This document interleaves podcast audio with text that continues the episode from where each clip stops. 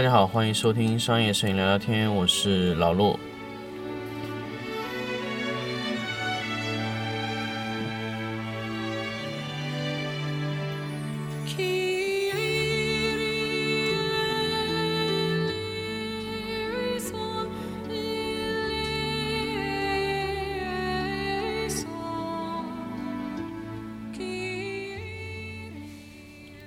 那么这一期呢，关于上一期的评测，我们来聊一下国内的闪光灯的报告。那么也就是聊一下国内的灯光厂家之间的这个灯和灯之间的区别。有很多朋友现在其实一直在问我说：“哎，老陆，我现在买灯啊，我买国产的可以吗？”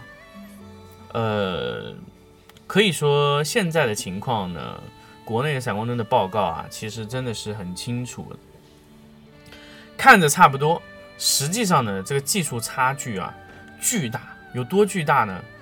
就是大学和幼儿园的区别哈，区别非常非常的大。大家可以看到，呃，我在前两期跟大家聊的这些技术哈，比如说切电容的，还有色温控制的，啊，还有这个放电功能啊，这可以说现在那些小厂啊根本就没有啊。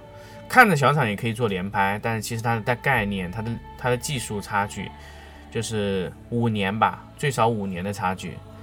呃，很多厂家根本就不敢给我送灯，什么程程度呢？就送过来就自取其辱啊，这根本就达不到那个水平。那给我送过来评测呢，只能给他两个字：不买啊。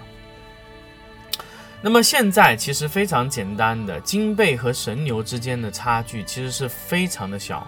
啊，两家呢各有所长，不能说哪一家的水平是完全完胜那一家，那没有的。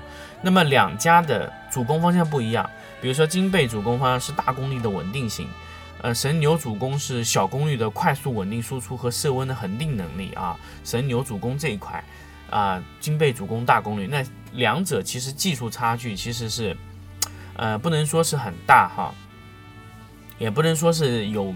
有很多差距，其实我觉得是两家做的方向是不同的。那么也就是说，你如果要买恒定的、速度非常快的、连拍的、色温也也需要一个非常好的保障，买金啊买神牛。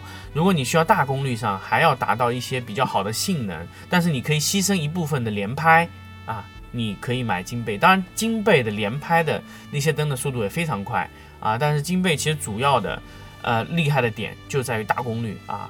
稳定性、色温啊、耐久性都非常好，的金贝的这个优势哈。那么其他品牌我推荐嘛？我完全不推荐，因为其他的品牌呢，其实就是非常非常的坑了。比如说韦斯啊这种品牌，就是根本就这个灯啊拿出来就是连评测的可能性都没有，就是今年这样，去年这样，大前年还是这样，基本就没有变过。唯一变的呢，就是今年开个发布会，明年做个外壳包装一下，就算升级了。还有一个叫什么牌子我忘记了，就每天在抄那个保富图的第一啊，抄的连这个灯罩都是一样的，灯做出来和第一的附件都是通用的。呃，我不知道他这样做一个呃 B 一或者第一这样的一个灯意义何在哈？因为除了便宜嘛。但是第一本身的设计结构也非常糟糕，那么你让用这个灯的用户去用保护图的附件吗？又匪夷所思啊！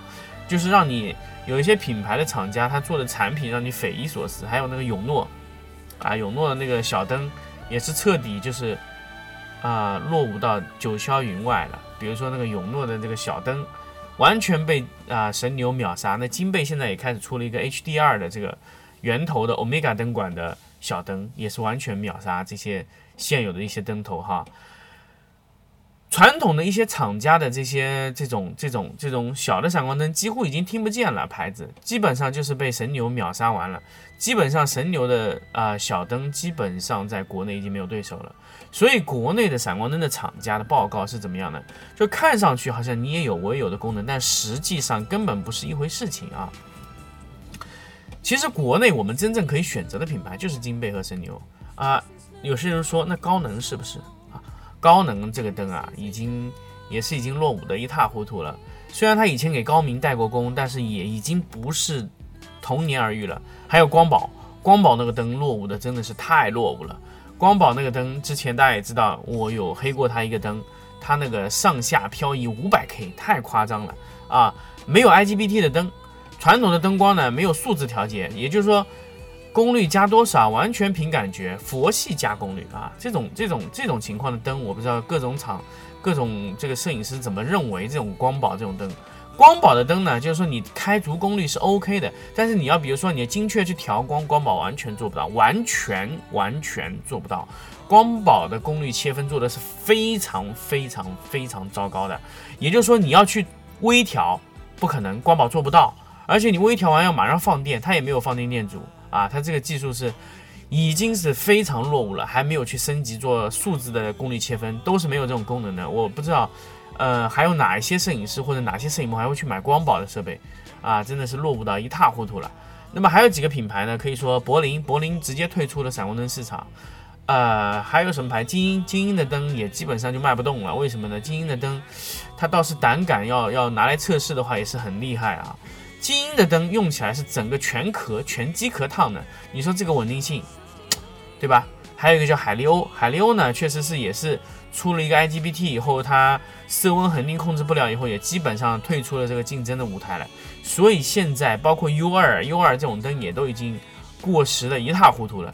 所以基本上很多的这种闪光灯品牌，基本已经已经退出了闪光灯的竞争市场了。国内啊，国内现在催生出来的就是两个品牌啊，神牛金贝两两大登场，你要的技术他们都有啊，甚至他们有些技术啊。其实已经超越了国外的同行哈，那么就是需要在细节的环节还要再去做一下考虑衡量啊，这个是我们现在所有对国内的闪光灯厂家的一个评价哈，看上去一样，但实际差很多。还有一些呢就是附件，虽然看着你也有这样的附件，我也有这样附件，但其实附件和附件之间差距是非常大的。首先就是一个硬度啊，有些厂家做的那个硬度就非常高，比如说。呃，我之前跟大家说这个 M9 的附件，M9 的罩子是非常非常硬，而且我非常推荐大家买。为什么？因为它便宜而且硬，这是一个非常高性价比的呃附件啊。这罩子，而且里面的拉丝的荔枝反射纹也非常好啊，配合这个 P3 Pro 的伸缩灯头用起来就非常好用。包括它的蜂巢，它蜂巢相对来说会贵一些，但是它的蜂巢打出来是最圆的，大家可以去试过就知道啊。那么关于国内的整一个的对厂家的评价就是这么多，呃，希望大家对这个国内的一些这个厂家的用户可以去实际的去衡量一下你自己去看到的产品啊，确实是差别是很大的。虽然看上去的东西呢，哦，好像差不多，但实际上用起来是完全不一样的产品，因为他们从技术上来说是完全不同的产品啊。那么关于这期节目，我们就先说到这里，我们下期再见。